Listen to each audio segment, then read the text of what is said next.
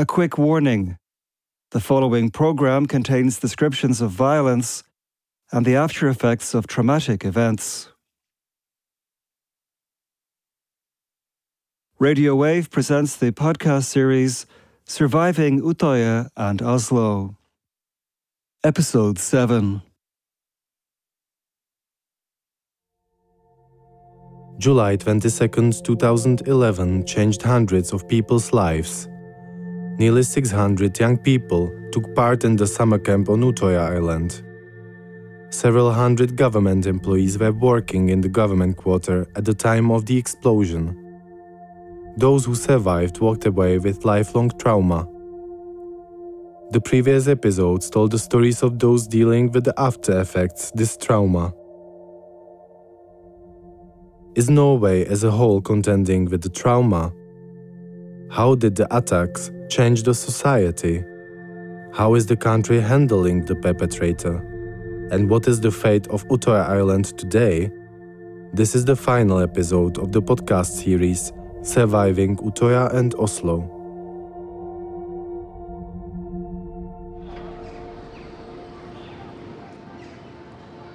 If you mention July 22nd to any Norwegian, they will almost certainly be able to tell you exactly what they were doing when they found out about the attacks.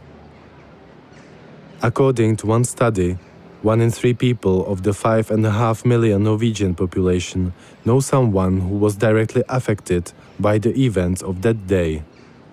Bodil Haug, the current children's ombudswoman for Viken County, of which Oslo is a part, was the director of one of the local schools at the time of the attacks. She was on her vacation, spending it with her family in the country. She had to cut her vacation short and reopen the closed school.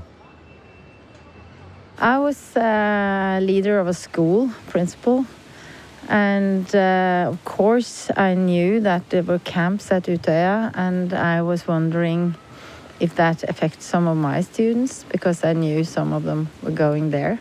I stayed at a cabin for a few days. It was Friday, I think Sunday, uh, we drove home because we had to, I had to open the school.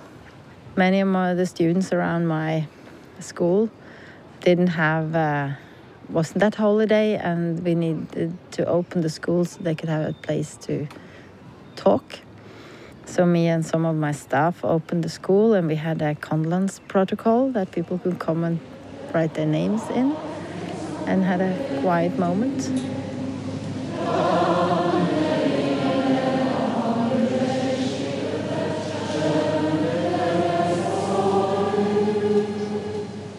Right away, what happened was you replace hatred with love. This love message went through the whole nation, I think, with rose parades. We were gathered as a nation, I think. I don't think this gathering that we had the first time, first months, first half years, lasts very long. It is a mental and a social sore, it's a wound in uh, the Norwegian history that we're still coping to deal with, I think. And do you think is there any something like societal trauma that the society has some trauma out of it?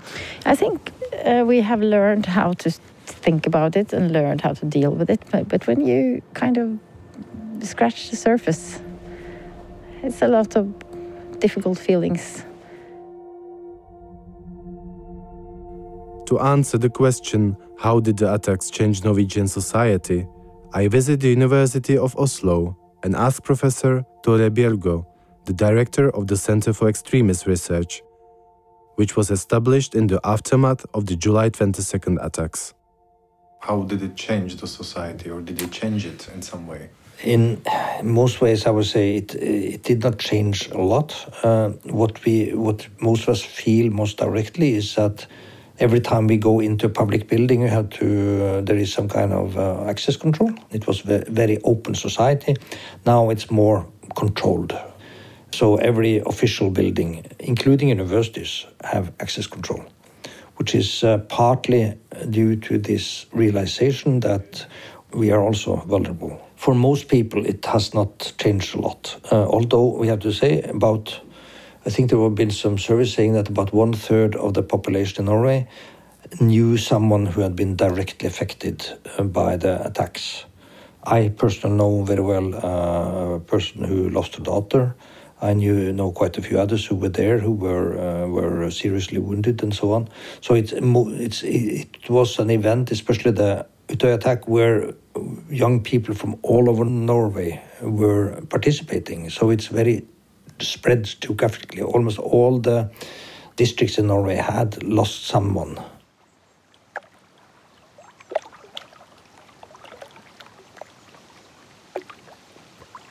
It's a Saturday morning in early June. Warm rays of sunlight are peeking out from beyond the mountains that stand behind me, while the coolness of the water in front of me. I wonder what Utøya is like today. I was intrigued to learn that the island once again hosts summer camps and the workshops for high school students and the other young people. I wonder what Utøya is like today I was intrigued to learn that the island once again hosts summer camps and workshops for high school students and other young people. It is one such workshop that I am now heading to for a few days. While waiting for the motorboat, my thoughts drift back to yesterday's meeting with Ingrid Aspelund from the European Wergeland Center based in Oslo. Ingrid is also in charge of educational activities on the island of Utøya.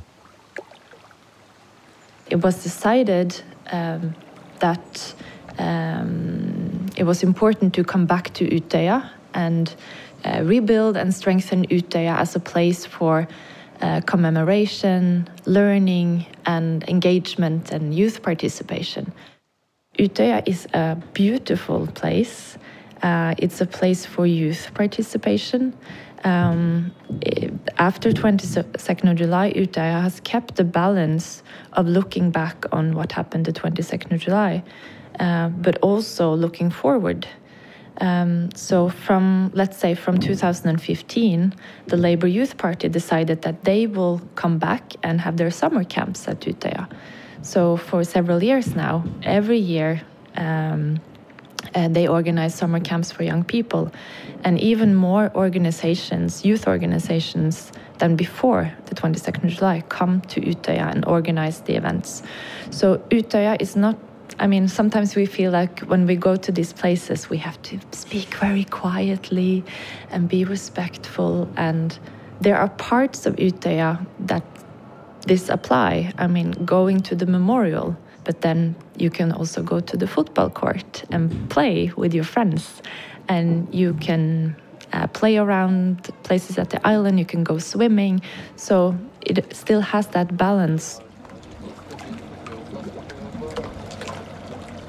When the motorboat finally arrives i hit a hitch. I was supposed to go at 9.45 so i don't know if it's the captain doesn't have me on his list the organizers evidently forgot to add my name, and now they aren't picking up.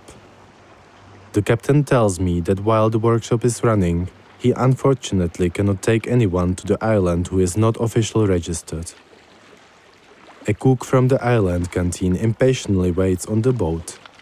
After a short while, the situation luckily resolves itself and I can finally come on board. On the island, I'm greeted by lecturer Marius Torresen, who is about to lead a democratic workshop for teens. We enter a modern wooden building, which was constructed during the island's renovations after the July 22nd attacks. The students sit scattered throughout the large hall, which is dominated by a massive collection of books. They have their notepads ready and are avidly discussing among themselves.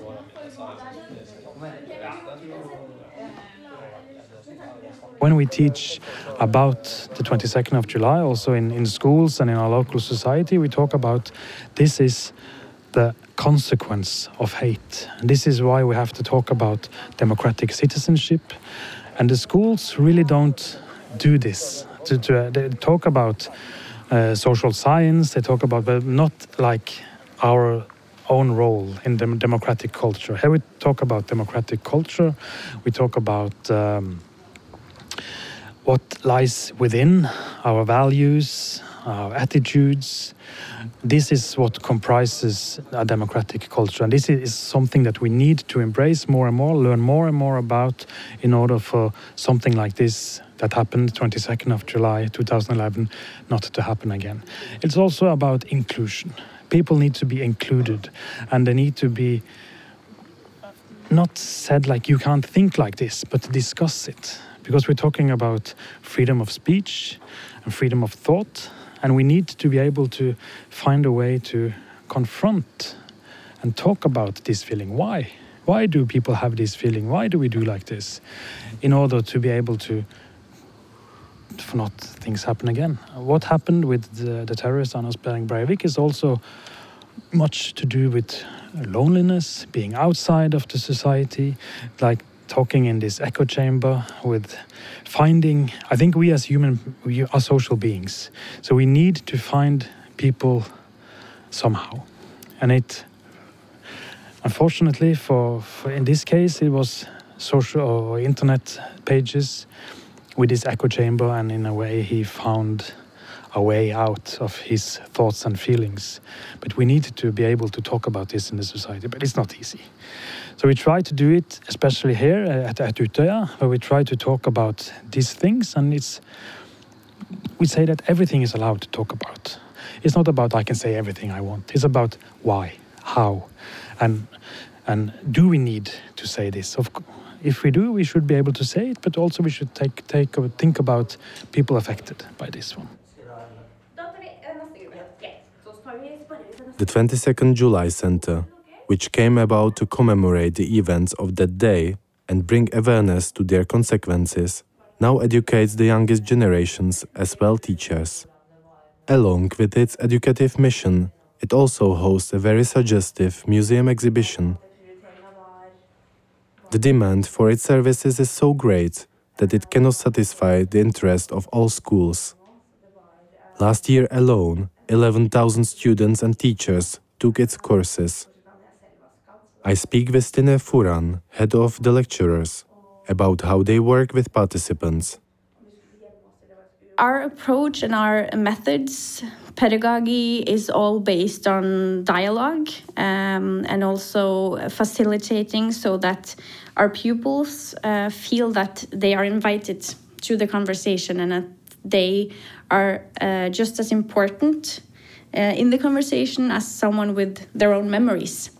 And I think that's the only way to really invite them into having ownership to the history of the 22nd of July, but also what it could mean today and how similar things happen today, and really what it has to do with them as well, like with all of us.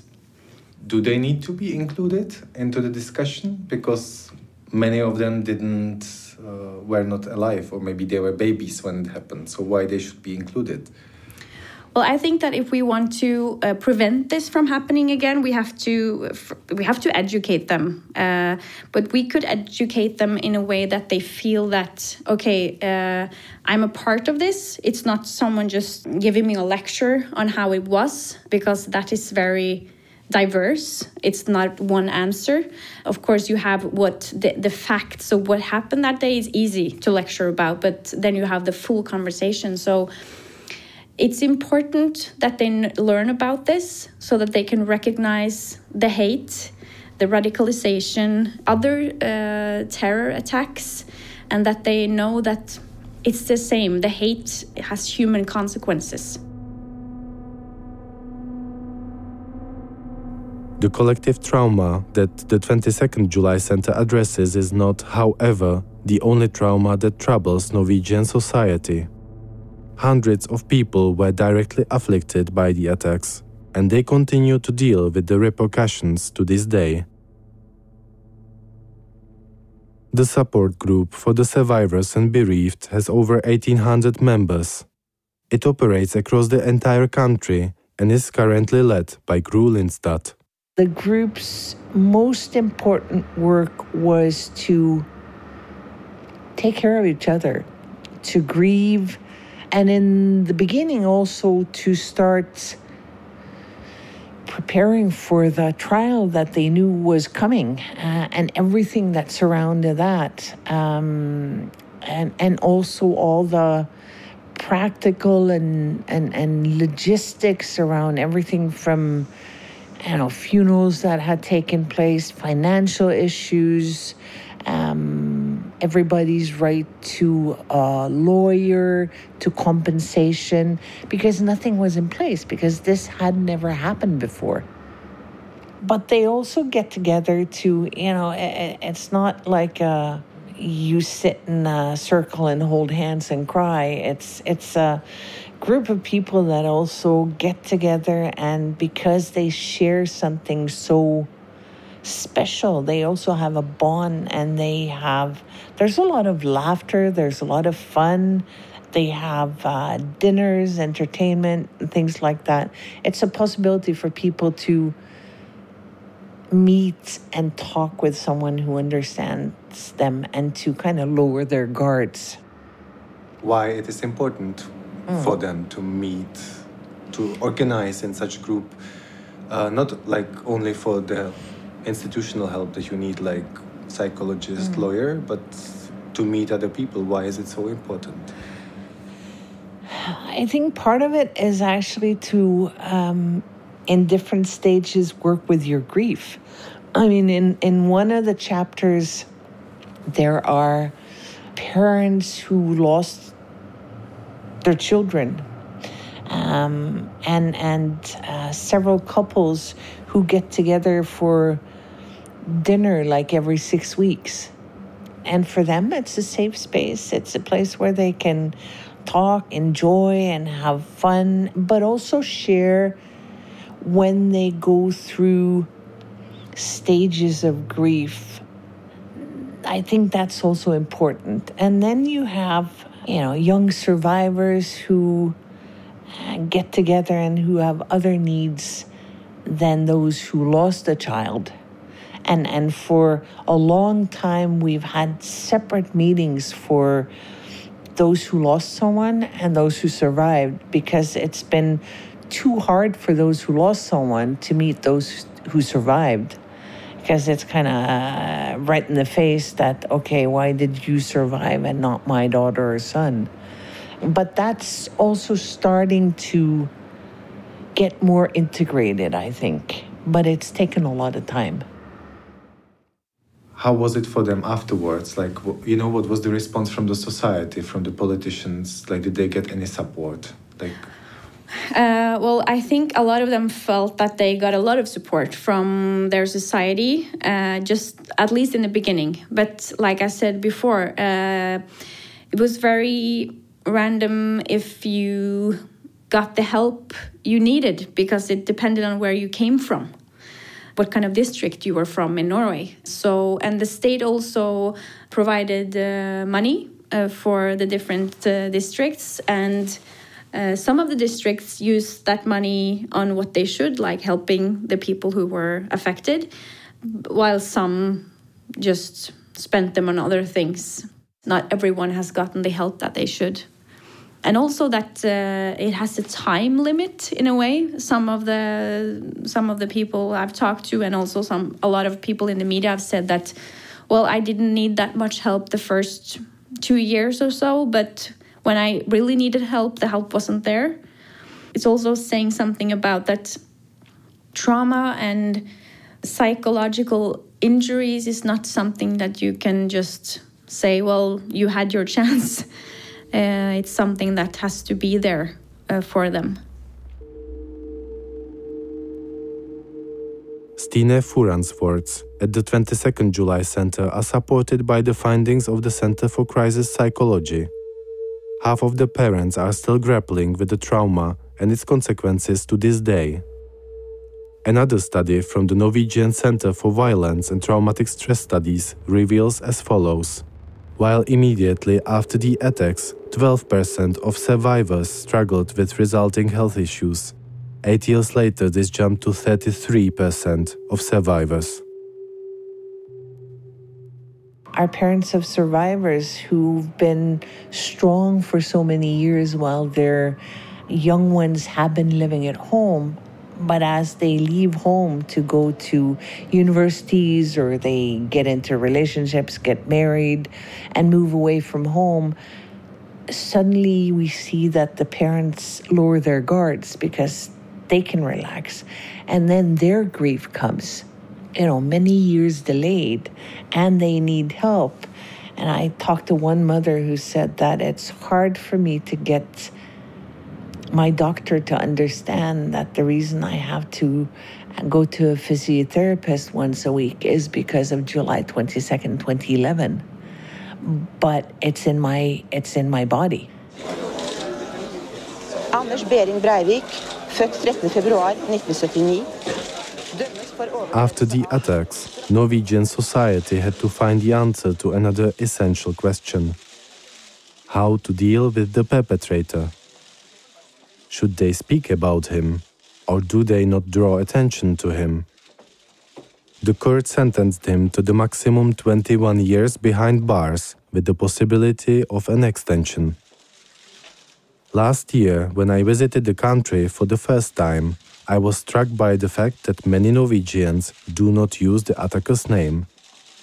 I asked the children's ombudswoman, Bodil Haug, why that is his wish was to be remembered for all times, kind of be famous, and uh, they kind of uses the guy who did it or just the front letters. Why is that? Trying to reduce his influence on us. I asked Stine Furan from the 22nd July Center that same question. Do people discuss him until today? Yeah. And my first answer is yes, he is discussed. And um, I can say first that uh, if you choose to say his name or not is, uh, of course, depends on who you are. Are you directly affected? Maybe you don't want to. But here at the center, because of our teaching and because of our, our um, mandate to, to talk about the 22nd of July, it's very important to us that we we call him the terrorist, but also his name, that his name in, in 2011, because he's a human.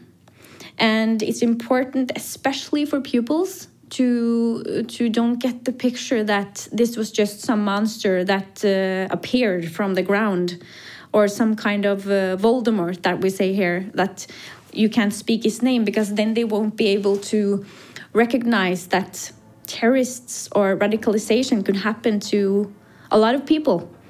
It can happen to anyone.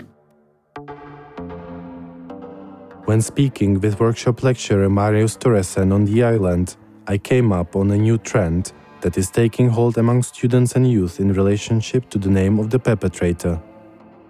We have some incidents where we talk, where we the, the, the young people they call the terrorist by his first name. He's called Anders this, Anders that. And this is something that we actually discussed now, and it still happened. And at the same time, this is it's not about not making him human because I think that's important as well. But it's this friend thing. When we when we when we talk about people with uh, only the, the first name, it's like he's close in a way. It's, it's, it, I'm not sure if I'm able to explain it, but it's it's more of a friend, and this is something that we should avoid, I think, because this is a person that has done some terrible things. I think we should call him Anders Behring Breivik with his whole name, or even the terrorist Anders Behring Breivik. Because for me, this is who he is. He's not Anders.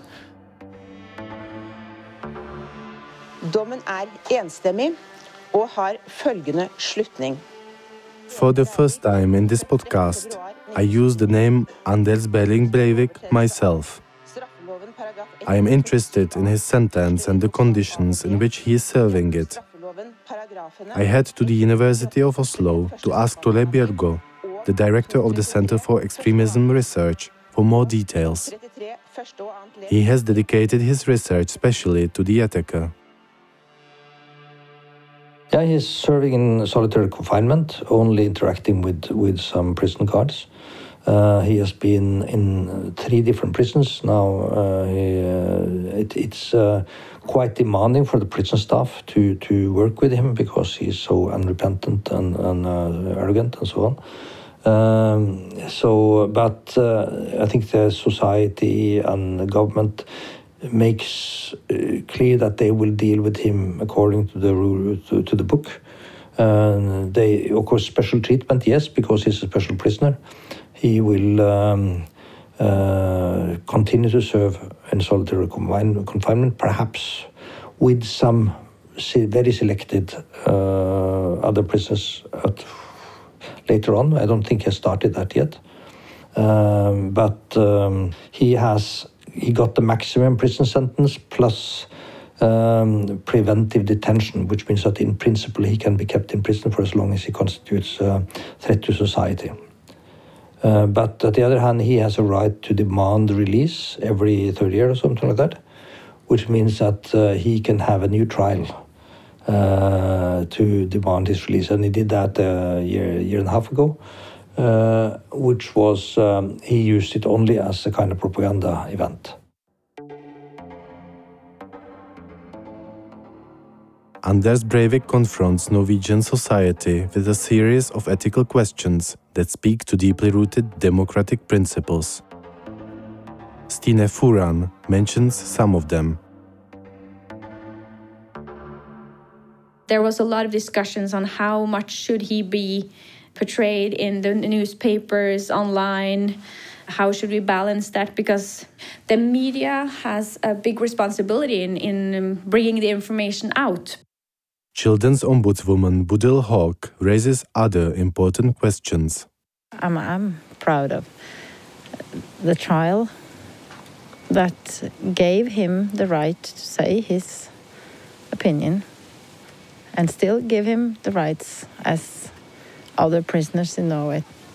He probably never get out, but he still have some rights.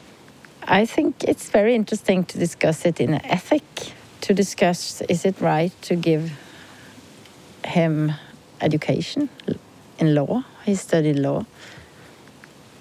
Why should we? Why shouldn't we not? Why should he have different rights than others? What about correcting his papers? Who should do that? Is it okay to say I don't want to do that? And can he, for example, read books or he can read access books. to um, internet or uh, he something like cannot get access to internet. He can't, but he can read books. He can get uh, news. Uh, this kind of. Uh, he has relatively good conditions in full sol- uh, loneliness, so to speak. So they discussed in the trial whether he could, they could ease his prison conditions a little bit, but he will not be given leave or anything like that. Maybe they will take him out for a walk with a lot of guards around him, but um, not anything normal. Uh, he is, of course, hated. I think that uh, it's uh, good for him that he will probably spend uh, uh, most of his rest of his life in prison because I'm not sure he would survive for long out in the streets. He, there's a lot of hatred, and some would happily become heroes to kill him. So, and that's also why he's not serving his prison sentence with other prisoners because of his security. It's a lot of hatred for him. Of course, there's um, uh, people who have some different views. Th- th- There are some people on the far right who consider him a hero, but they are very few, and few people would dare to say that because it's very stigmatized. He's a hated figure, and I don't think there is a lot of readiness to forgive him. Did he said that he regrets what he did? No, not at all. And what about survivors Tore Inge, Tore, Cecilia, and Björn? How do they think about the attacker now? I was a witness in the trial, so I was in the in the court with him, and uh, I don't have any feelings for him. Uh, just uh, hope that he will never get out of prison. I feel nothing, really.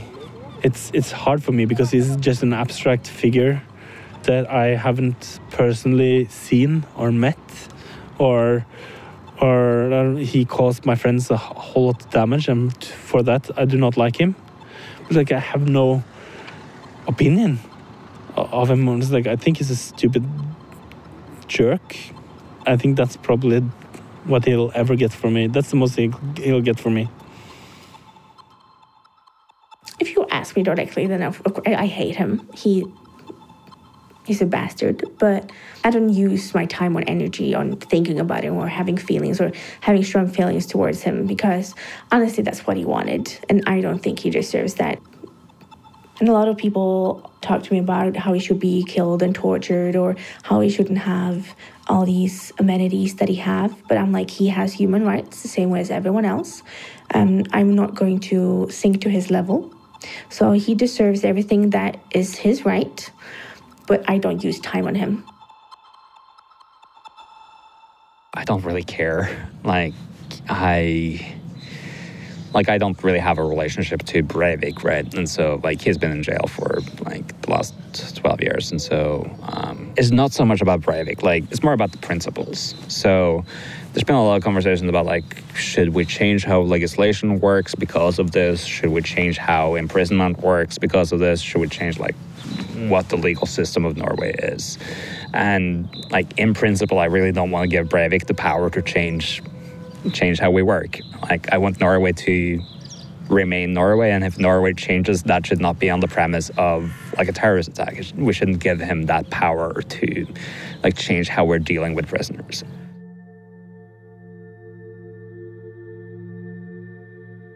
Thank you for listening to my entire podcast series, Surviving Utøya and Oslo. I recorded this podcast in May and June of 2023 thanks to support from the Norway grants. My gratitude also goes to the 22nd July Center, which gave me refuge for several weeks to conduct my work. It is also a partner of this series. Above all, I would like to thank all those who share their often extremely painful stories with me. I believe that these stories carry not just loss and grief, but inspiration for others. See you next time. Lukáš Houdek.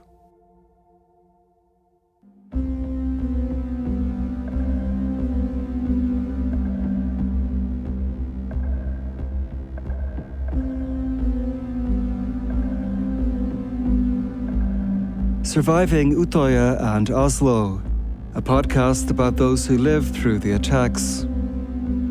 Listen on wave.cz, the mujRozhlas app, and other audio platforms.